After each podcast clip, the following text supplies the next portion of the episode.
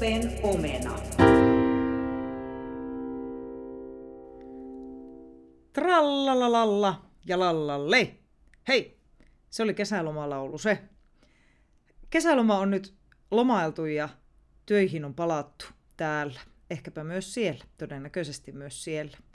Open Omena podcast otti myös kunnolla kesälomaa koko kesä, heinä ja melkein koko elokuunkin. Ja nyt olen palannut ehe, eheämpänä kuin koskaan.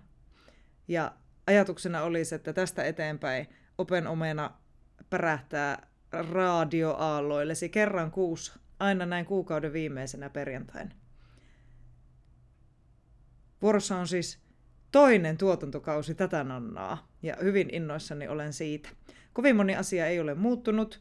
Edelleen äh, pohdinnassa on työhyvinvointi ja työssä jaksaminen ja työssä jaksamattomuus erinäisistä vinkkeleistä, ja kovasti peilaan sitä sinne opettajan työtehtäviin, vaikka tokihan näissä ajatuksissani on tarttumispintaa myös ihan minkä tahansa alan ihmiselle.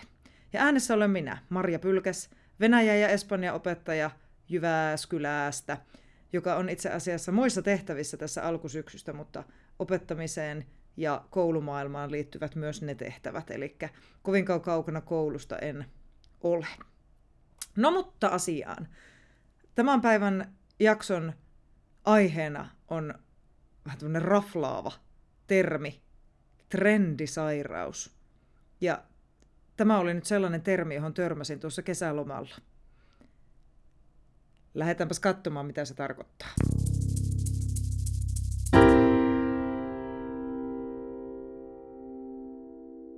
Tänä kesänä olen hämmentävää paljon käynyt sellaisia keskusteluja, jotka jollakin lailla liittyy työssä jaksamiseen. Eri alojen edustajien kanssa olen käynyt näitä keskusteluja kesälomaani aikana. En tiedä, olenko vaan nyt jotenkin altistunut aiheelle sen verran kovasti, että huomioin tällaisia keskusteluja ja keskustelun tarpeita enemmän, vai onko näille keskusteluille juuri tänä kesänä ollut enemmän tarvetta? Ehkä todellisuus on jotain tältä väliltä. No oli miten oli, niin ää, kävin vanha ystäväni kanssa keskustelun tuossa ei kovinkaan kauan aikaa sitten, missä hän kertoi itsekin sairastuneensa työuupumukseen, väsyneensä ty- työssään ja joutuneensa sairaslomalle. Ja hän viittasi tähän omaan uupumuksensa tällaisella sanalla kuin trendisairaus. Hän kertoi, että, että hänkin on nyt saanut tämmöisen trendisairauden. Ja kun minä sitten haastoin, että, että no mikäs, mikäs trendisairaus tämä on, että eihän tämä nyt mikään trendi ole, että eikö trendit ole kuitenkin sellaisia, sellaisia asioita, joihin voi halutessaan lähteä mukaan tai sitten olla lähtemättä, mitä taas sitten uupumus minun mielestäni ei ole, niin hän jatkoi, että, että, että, että hänen niin näkökulmastaan tämä uupumus on jotenkin niin tavallista, että sitä ei voi välttää. Samaan tapaan kuin nykyään ommellaan miesten takkeihin semmoiset kyynärpääpaikat, vaikka niillä ei ole mitään tarvetta. Ja sitten ei myy minkäänlaisia muita takkeja. Eli hän valitsee ostaa sen takin, tai ihminen valitsee ostaa sen takin siitä huolimatta, että hän haluaisi toisenlaisen takin, mutta kun mitään muuta ei ole saatavilla. Ja tämmöisestä vinkkelistä, kun lähdin pohdiskelemaan tätä työuupumusta, niin heräsi kaksi ajatusta. Ensinnäkin se, että työuupumus näyttää olevan ainakin tällä logiikalla, tällä kyynärpaikka-takki-logiikalla jotakin niin yleistä, että sen odotetaan koskevan jo niin suurta määrää väestöstä, että siitä puhuminen, siitä puhumisenkaan ei niin odoteta herättävän minkäänlaista yllätystä tai minkäänlaista sympatiaa, empatiaa tai minkäänlaista keskustelua. Että se on jotakin niin tavallista, että se ei edes herätä ihmetystä tai hämmennystä. Ja toinen asia, mikä tuli mieleen, on se, että kun me puhutaan, kun ihminen, joka on itse käynyt läpi työuupumuksen ja puhuu siitä trendisairautena tällaisella vertauksella, niin herää semmoinen ajatus, että onko tässä vähän vähättelyn makua.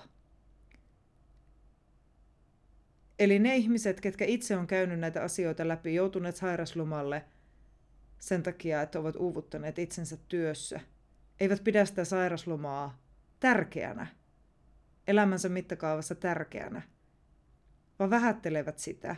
Ja jos he, ketkä tämän on kokeneet läpi, vähättelevät sitä omassa puheessaan, niin mitä sitten tekevät kaikki muut, ketkä eivät ole sitä käyneet läpi? Näistä lähtökohdista ja tätä trendisairautta nyt käsitelläkseni olen päättänyt omistaa tämän ensimmäisen, tämän vuoden, tämän lukuvuoden ensimmäisen open omenan työuupumukselle, työssään uupuneille, työuupumuksesta selvinneille ja kaikille niille, jotka jollakin asteella, millä tahansa asteella pelkää uupumista työssään tai tulevassa työssään.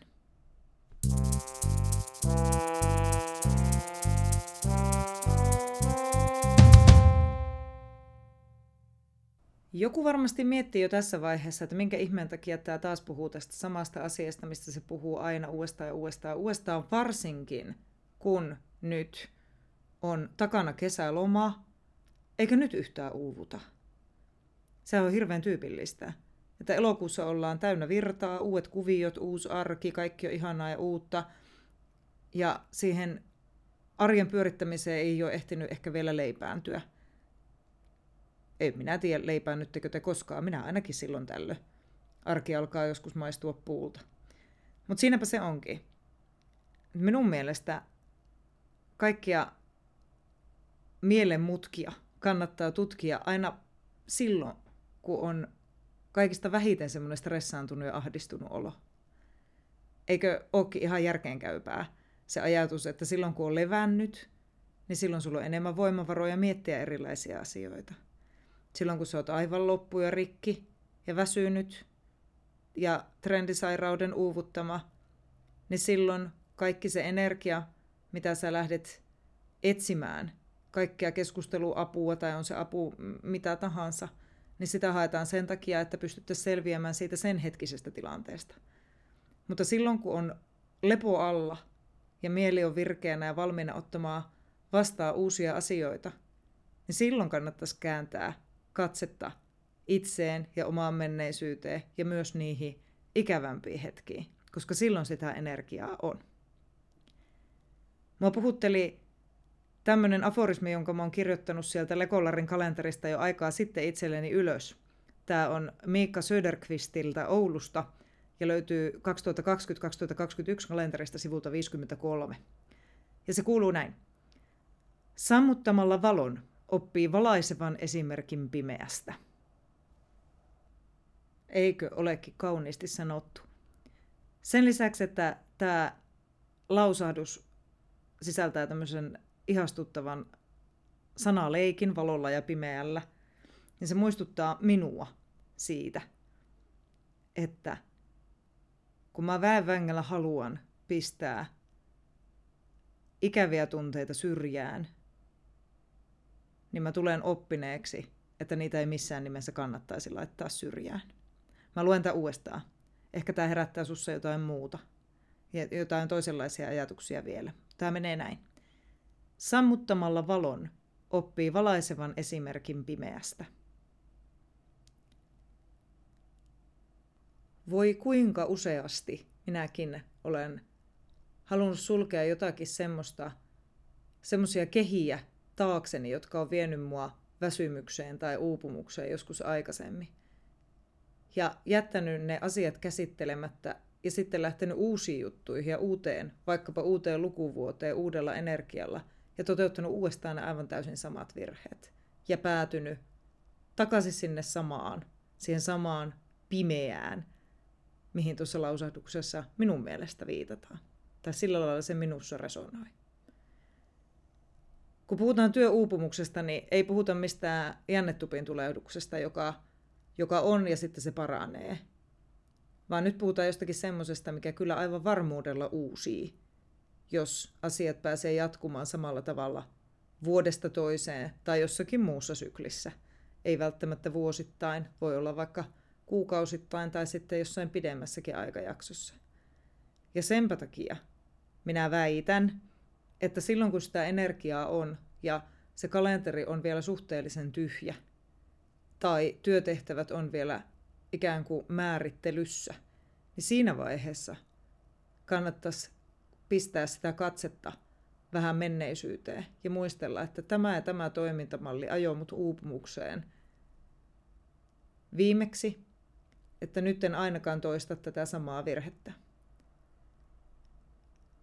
Yhtä lailla kannattaisi ruveta kuuntelemaan vähän kehon merkkejä. Meidän kehot on erittäin viisaita ja ne alkaa kertoa siitä, jos joskus menee yli. Joillakin stressi tuntuu niskoissa, joillakin se tuntuu vatsassa erinäisinä fyysisinä vaivoina. Ja ne on kaikki meidän kehon merkkejä, jotka yrittää kertoa, että nyt mennään taas vähän liian lujaa.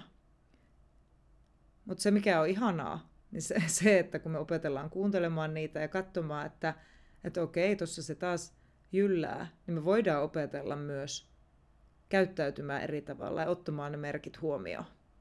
Ja juuri siksi, että tämä uupumus ja väsymys, stressi on niin yleisiä ongelmia, että sitä voidaan sanoa jopa trendisairaudeksi, niin juuri siksi siitä minun mielestä kannattaisi puhua. Ja ainoastaan siten, että ihmiset, jotka oikeasti kokee näitä asioita itse, joilla on oikeasti kokemusta työuupumuksesta, niin on niistä asioista myös äänessä. Ja matkalla levittävät tietoutta siitä, mitä tämä trendisairaus pitää sisällään. Ja kippaskappas törmäävät lukuisiin muihin ihmisiin, jotka kamppailee ihan samoja asioita edessä. Niin ainoastaan siten, että nämä ihmiset on itse äänessä siitä, että mitä tämä on, niin tietoisuus lisääntyy. Myöskin se häpeä, mikä liittyy uupumukseen, masennukseen, väsymykseen, stressiin, niin se voi poistua. Ja sitten päästäänkin tälle rakenteelliselle tasolle, eli siihen, että mistä tämä kaikki johtuu. Mutta se on jo aivan toinen asia. Nyt haluan tänä päivänä pysyä yksilötasolla joku kaunis päivä voi mennä myös rakennetasolle, eli juurisyihin siitä, että minkä takia ihmiset enemmän enemmän tuntee olevansa stressaantuneita nykypäivänä. Mutta tässä vaiheessa päätän nyt tämän osioni sanomalla, että jokaisen ihmisen tarina on tärkeä. Vaikka on kyseessä hyvin yleinen sairaus, jos sitä sellaiseksi haluaa sanoa, olotila, on hyvin yleistä. Jo niin yleistä, että sitä voidaan sanoa jopa trendiksi ja niin yleistä, että se koetaan jollakin asteella normaaliksi.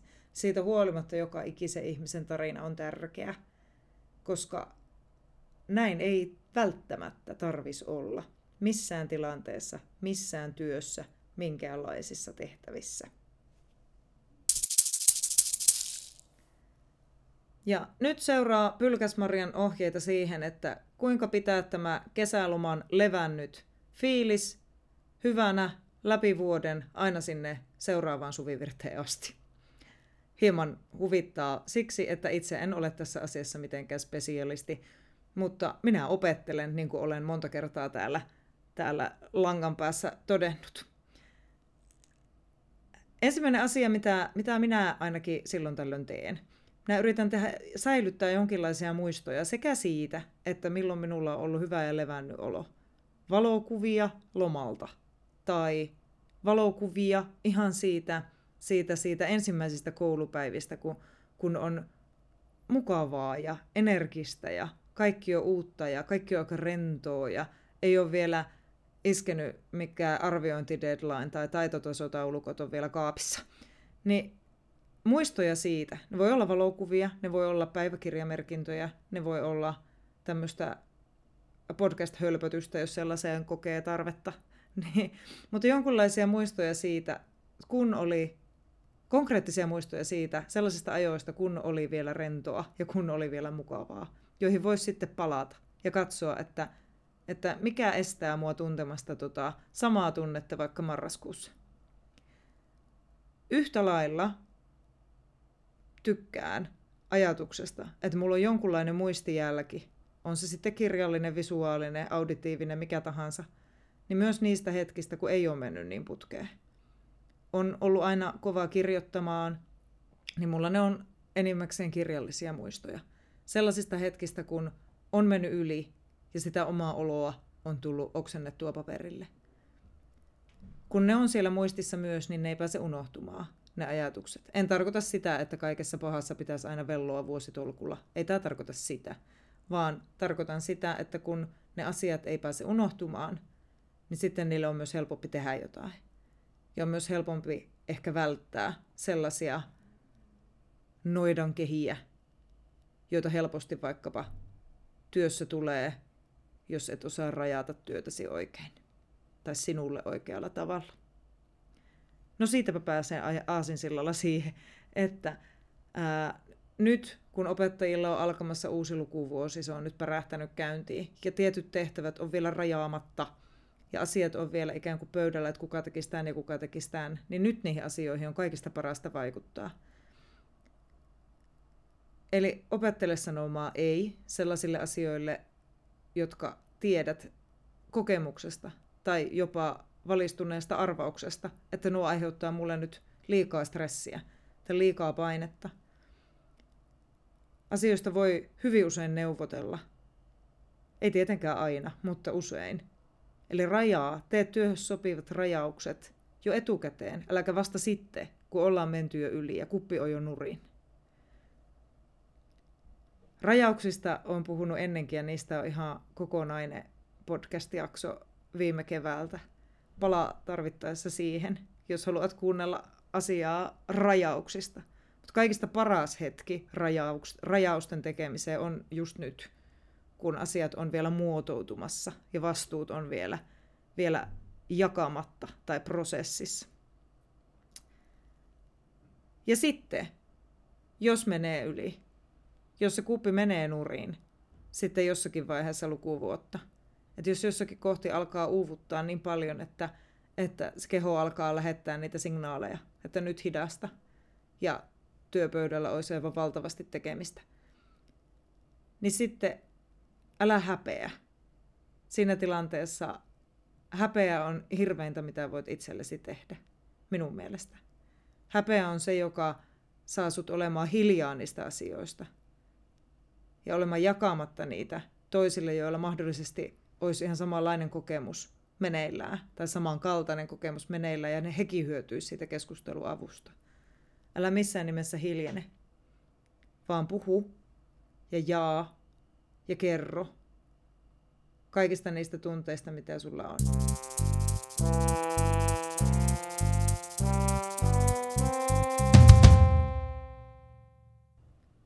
Opettajalehti 13. päivä elokuuta on vastannut lukijan mielipiteeseen koskien opettajien uupumusta listaamalla kuusi asiaa, mitä, mitä asiantuntijat Sari Melkko ja Teija Golnik ovat kokeneet hyväksi siinä tilanteessa, että jos opettaja tuntee kuormittuvansa liikaa.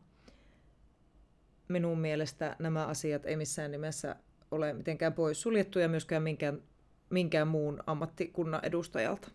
Ja minä aion lukea ne nyt, jotta tämä apu olisi mahdollisimman monien tiedossa.